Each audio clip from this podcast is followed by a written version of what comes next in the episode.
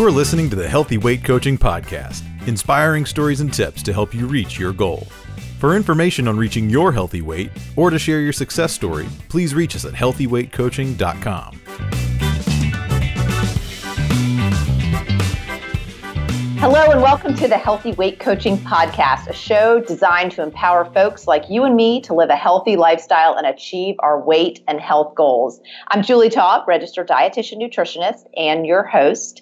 And today I have the opportunity to speak with Dr. Glenn Livingston, psychologist and author of Never Binge Again a book written based on his personal struggles with obesity and weight loss. And ultimately, he has figured out a way to maintain a healthy weight. And that is always the big question mark once we lose weight. So I'm very excited to delve into the success story of Dr. Glenn Livingston. Thank you, Dr. Livingston, for being on the show. Oh, please call me Glenn, and it's a delight to be here. Well, thank you, Glenn. I appreciate it. So, what I would love to start with is your personal story. So, when did weight become a focus of your life? And did you realize that you needed to change your weight and the food choices you were making? Well, you know, as an adolescent, I'm 6'4 and reasonably muscular, and I had what you would call exercise bulimia these days which meant that if I worked out for two and a half or three hours a day, I could eat whatever I wanted to. Six or 7,000 calories a day was no problem. Whole pizzas, chocolate bars, muffins, you know, bags and bags and boxes from the supermarket, a- anything that I wanted to. And then I, I really didn't think it was a problem. I thought it was a superpower. But as I got older and. What age w- was that, if you don't mind me interrupting? Oh, so I'm talking about from like 16 to 22 years old. And were uh, your friends doing this as well, or was were you kind of doing this alone? Oh yeah. Oh, I was. I mean, I, I worked out with a bunch of muscleheads in the gym, and you know, we, we would go out to lunch or dinner afterwards, or we just buy a whole bunch of bags and boxes and have a party, and we thought it was great. We were okay. we were all doing that, yeah. Okay. And you know, there was no shortage of industrial foods that are concentrated sources of sugar and salt and fat and starch and protein and excitotoxins and all packaged up with billions of dollars of advertising. And th- there was no shortage of societal forces to help us keep doing that. Mm-hmm. so but but julie when i got to be uh, i was married at 22 years old and i was in graduate school and i was starting to see patients. And then by the time i was 25 i was a doctor. And i worked with suicidal people. I work with couples after an affair, very, very serious situations. And I felt like I couldn't be present because I, I, I couldn't exercise two or three hours a day. And because I couldn't exercise two or three hours a day, I started gaining weight because I felt like I couldn't stop eating the way that I was eating. I just couldn't accept that I was going to have to change my food choices and um, I got fatter and fatter. I, I, I was, you know, 257 pounds, and my triglycerides were well above 800. I think they're above 1,000, but I've got a test that shows them above 800. And it was very disturbing to me because I'm a psychologist first and foremost. I come from a family of 17 psychologists and psychotherapists and counselors, and and and I felt like I just wasn't in integrity. I wasn't really present while I was sitting with these patients. I was thinking about when the next time I could go to the deli and um, you know buy the whole deli case and just just eat it up. And and I was always obsessing about food because suddenly without this superpower, I was always thinking, well, how am I going to make up for this and how am I going to stop gaining weight and exactly how much am I going to eat and how am I going to how am I going to stop eating it and you know, how long is it going to be before I can do something like that again? And it just was a constant mental torture. So I was aware by the time I was uh, between 26 and 30, as I, those are my real weight gain years, that I was going down the wrong path and needed to do something about it. Unfortunately, because I was a psychologist and came from the family that I did, when I had a hammer, everything looked like a nail. And I really thought that if I could figure out what was eating me, that it would solve everything.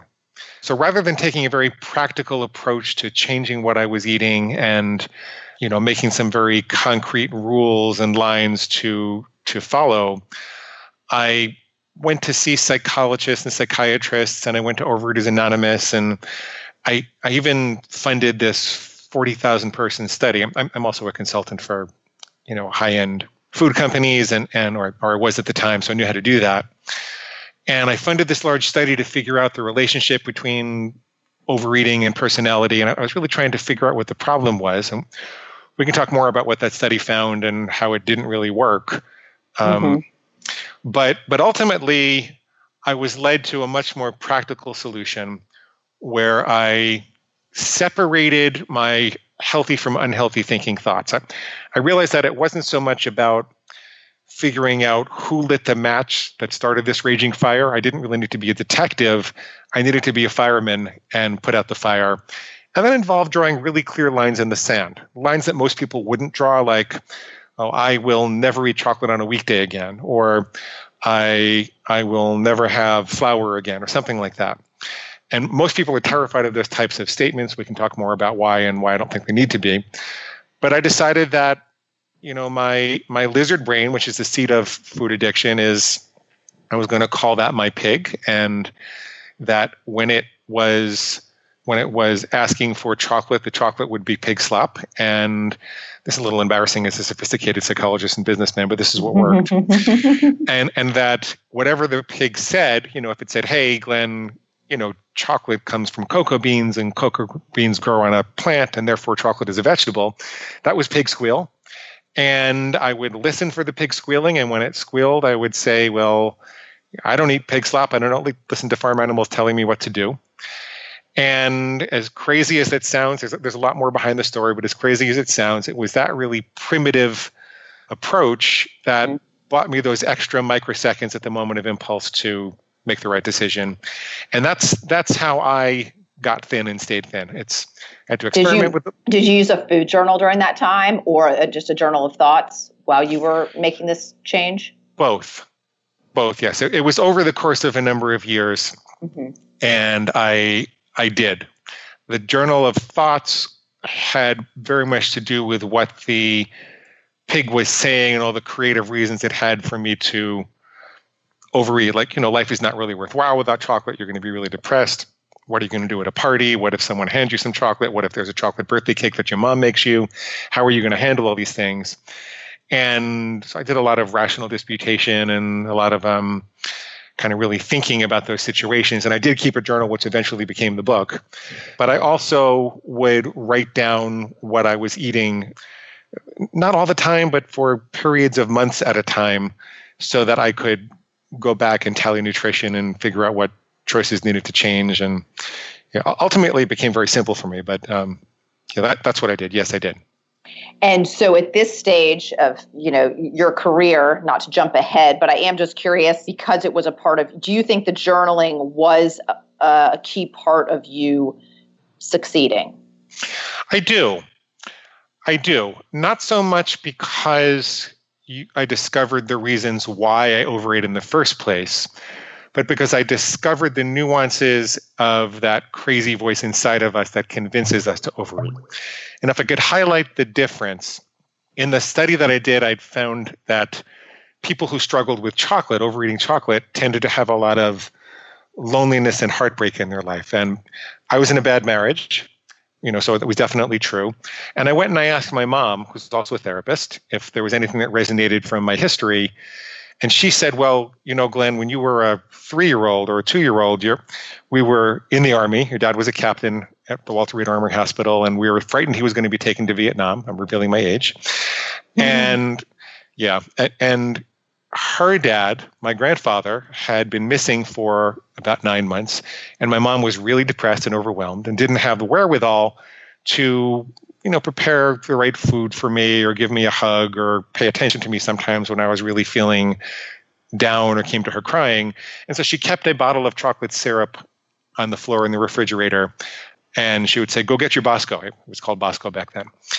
And she said, I'm really sorry, but I just didn't have it in me. And and and I totally forgive her. Um, I understand why she was so overwhelmed. And having that conversation and doing that soul searching it healed me in a lot of ways in as much as my relationship with my mom is better i'm more compassionate towards myself about the problems that i did go through so it stopped a lot of that self-castigation and self-criticism but it didn't cure the overeating because there was this voice inside me that said, "You know what, Glenn? You're you're right. Your your mama didn't love you enough when you were little, and it left a great big hole inside of you. And until you can figure out how to find the love of your life and cure that hole, you're just going to have to keep on binging on chocolate." And when I work with clients about those things, you know, I found, for example, that people that binged on salty, crunchy snacks tended to be um, more stressed at work, and people that binged on bread and bagels and pasta tended to be more stressed at home. But they also had these crazy voices inside of them. And it was learning how to arrest that crazy voice that put out the fire. It was not searching for the match that that lit the fire that really put out the fire. So we have to be firemen and not detectives, firewomen and not detectives. And that's what really helped. So at this point, how many years have you maintained your weight loss? Well, I, I did it in stages. I went from two hovering around 260 to hovering around 220 fairly quickly over the course of about a year. I, I, say that's fairly quickly. Some people try to lose weight really quickly, and I find it's not sustainable. But I, I, I maintained that 40 pound weight loss for a long time. And then I needed some education about what to actually eat. And my, my book is diet agnostic. So I help people on low carb or high carb or vegan or paleo, it doesn't really matter. But for me personally, the education about the whole foods plant based diet was critical. And I was in contact with some of the top people in the field and I read and read and read. And that was just a couple of years ago when I came down from 220 to 200, which is really where I should be. Okay. Um, so, yeah, but but it it's um, it is a story of loss and maintenance. It is a successful program, and my, my um, you know, my clients do similar things. So, but it's it's not a well, gee, I lost 100 pounds in three months and I kept it off forever. Uh-huh. It's, yeah. So let's do talk about your book. So, what gave you the idea to publish your journal, and how do you translate that to help the people that are listening to the show and your clients? What is the tool, and what is within that book that you think is the answer? Okay. So, what gave me the idea for the book was I, I was a partner in a I was a minor partner in a publishing company, and I I I'd always wanted to help people with weight loss. I'd actually published a book before on it, which flopped, which was all about emotional eating, and I hadn't. I, I kind of had the idea that now that I had something that was really working, that I might republish it, but it wasn't first and foremost on my mind. It was a project I was going to do in five years or so. And my partner Yoav said, then we really need to publish a book and show people we know what we're doing. And I said, there's no way this is going to sell. You want me to, as a sophisticated psychologist and business person, to get on the radio and talk about this pig inside me, and I don't eat, I don't eat pig slap, and I don't eat let farm animals tell me what to do. And he said, yes, that's exactly what I want you to do. And so in August of 2015, I spent um, a couple of months editing it and going through the, you know, branding and publication process, and I've got a background in marketing. And it just took off. You know, we got a couple of top 1,000 reviewers on Amazon to review it, and um, they started sending us a little traffic. And before we know it, we had more traffic. And then I got requests for interviews, and it, it, it just took off. And I was really surprised. Um, what, what's actually in the book is the nuances of I, I, wrote it in a very conversational, entertaining way because it was originally a journal. I hadn't really written it professionally, academically. And what, what's in there are all the nuances of the pig's voice. And by the way, you don't have to call it a pig. You can call it your inner slacker, or a lot of women don't want to call it a pig. And most of my clients are women, coincidentally, which which is a surprise to me too. So they're the nuances of how the pig tries to convince you to keep binging. So, for, for example, most people don't know that that negative voice that you hear after you make a mistake, you know, oh, you're pathetic, you're you're always going to be heavy, nothing has worked, you've tried all these diets and you keep falling off. Most people don't realize that that voice is binge motivated, that the pig is actually trying to wear you down so that you feel too weak to resist binging in the future and that it's very difficult to keep binging if you refuse to yell at yourself. You have to think of it kind of like accidentally touching a hot stove. You're, you're supposed to feel a little pain right away to, to get your attention. You're supposed to feel a little bit of shame or a little bit of guilt because, you know, you broke your word to yourself. But you're not supposed to perseverate on it. You're not supposed to say, oh my God, I'm a compulsive hot stove toucher and I might as well just put my whole hand on it and I'm always going to touch hot stoves. And no, you're supposed to get your attention, pay attention to what caused the pain, figure out where the bullseye is that you want to shoot for now, um, how are you going to avoid it in the future, and then let go of that voice and keep going.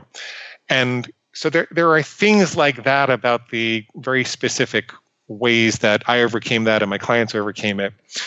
And there's also some instructions for constructing your own personal food plan.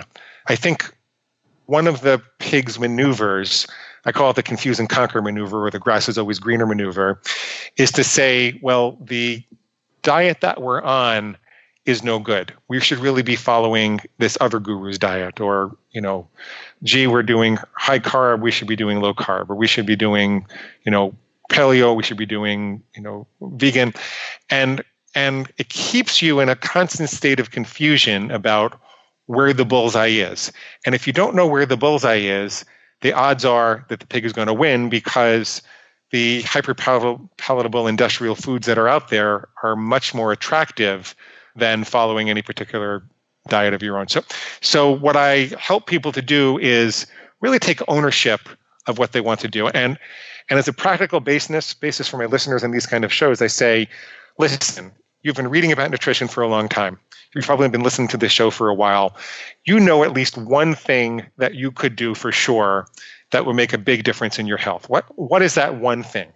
Can you make one rule? Can you draw one line in the sand that if you never crossed it, that would make a dramatic difference. So, you know, I, I never eat pretzels outside of a major league baseball game, or I always drink two glasses of water in the morning, or I always put my fork down between bites, or I always meditate for five minutes before a meal. Whatever it is, I, I never eat standing up. Wh- wherever your single worst trigger food or um, or troubled eating behavior is, make a rule. Make sure that if 10 people followed you around all day and observed whether or not you complied with that rule that they would all agree so so eliminate any ambiguity from the rule make sure that these people would all agree whether you complied or not so, so for example eating when i'm hungry and stopping when i'm full that's a really good guideline but it's not a rule um, mm-hmm. it's a mm-hmm. good thing to tr- right so, so do that and then listen for your inner pig to squeal and try to convince you not to.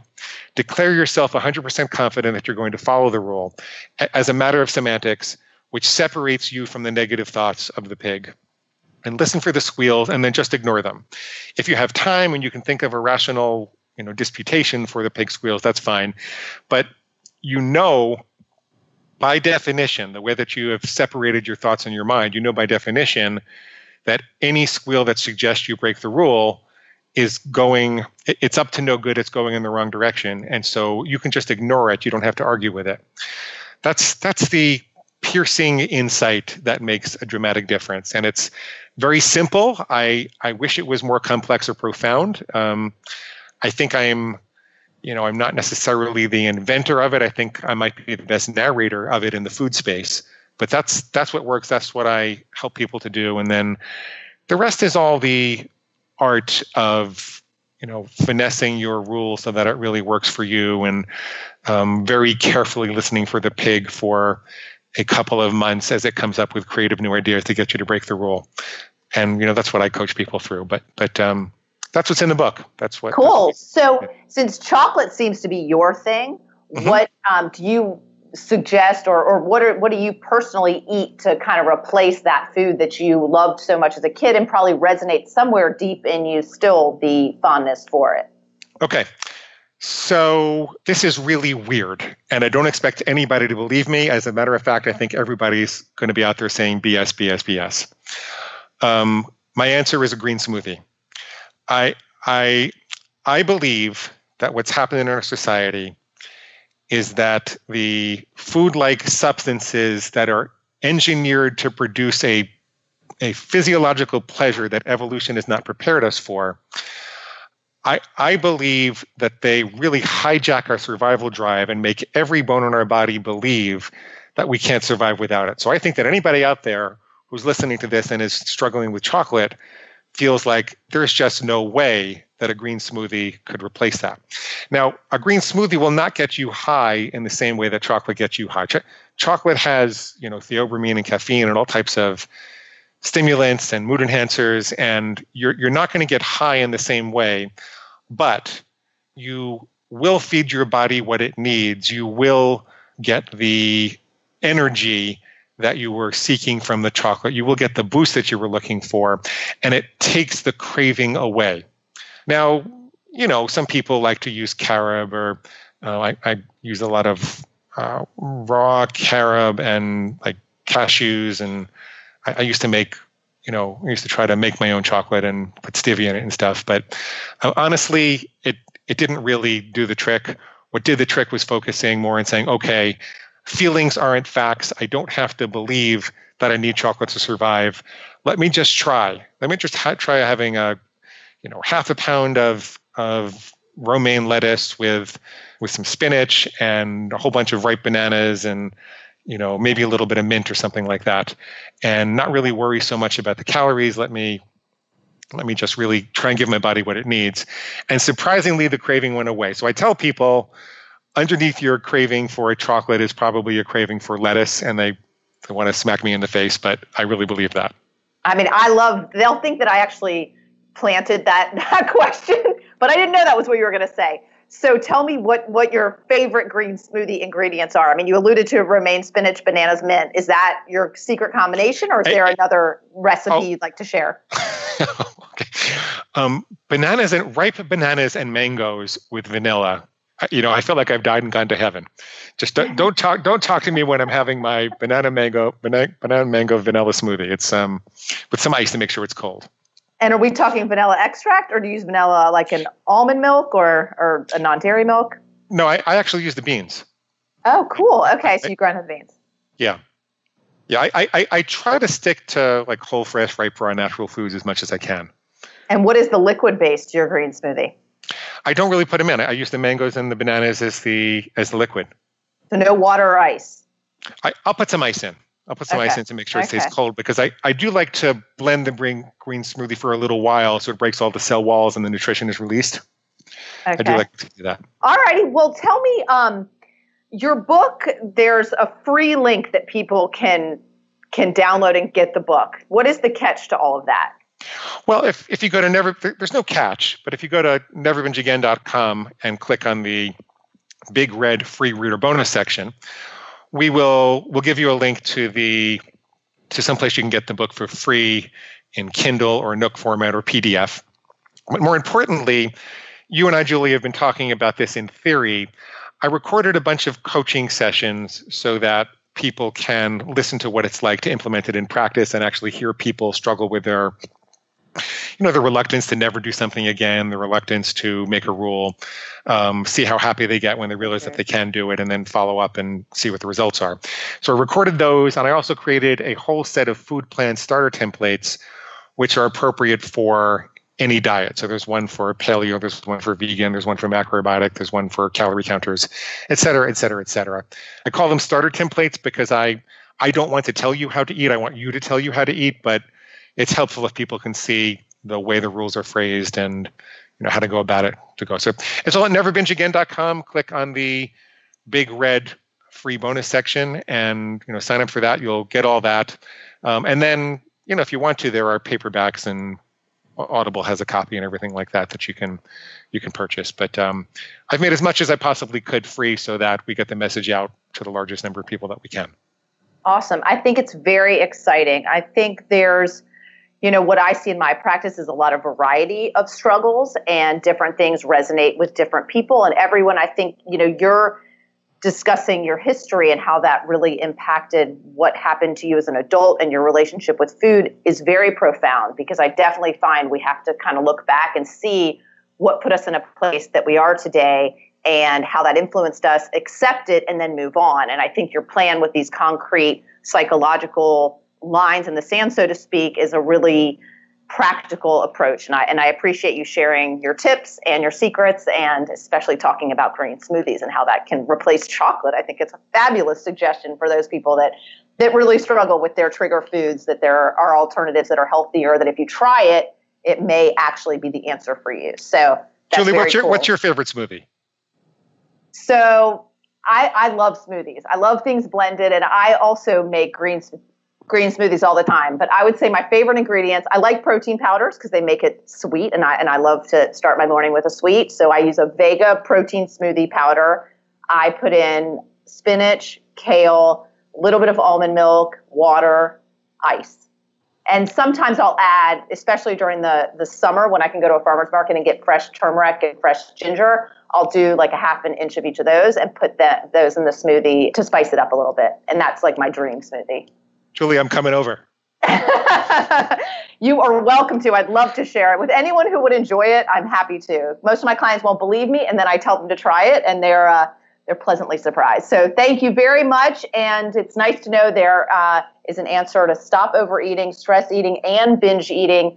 And if all the listeners want to visit neverbingeagain.com, thank you so much, Glenn Livingston, for sharing your secrets. Okay, thank you so much. You're welcome. And thanks to everyone for listening to the Healthy Weight Coaching Podcast. To be a part of the show or follow up with questions, please visit healthyweightcoaching.com or like my Facebook page, Healthy Weight Coaching. Thank you for listening to the Healthy Weight Coaching Podcast. Visit us at www.healthyweightcoaching.com. And please review this podcast on iTunes so that we can keep sharing the secrets to success that will help you. For more information on how to reach your peak or be on the show, contact Julie, the Healthy Weight Coach, at healthyweightcoaching.com.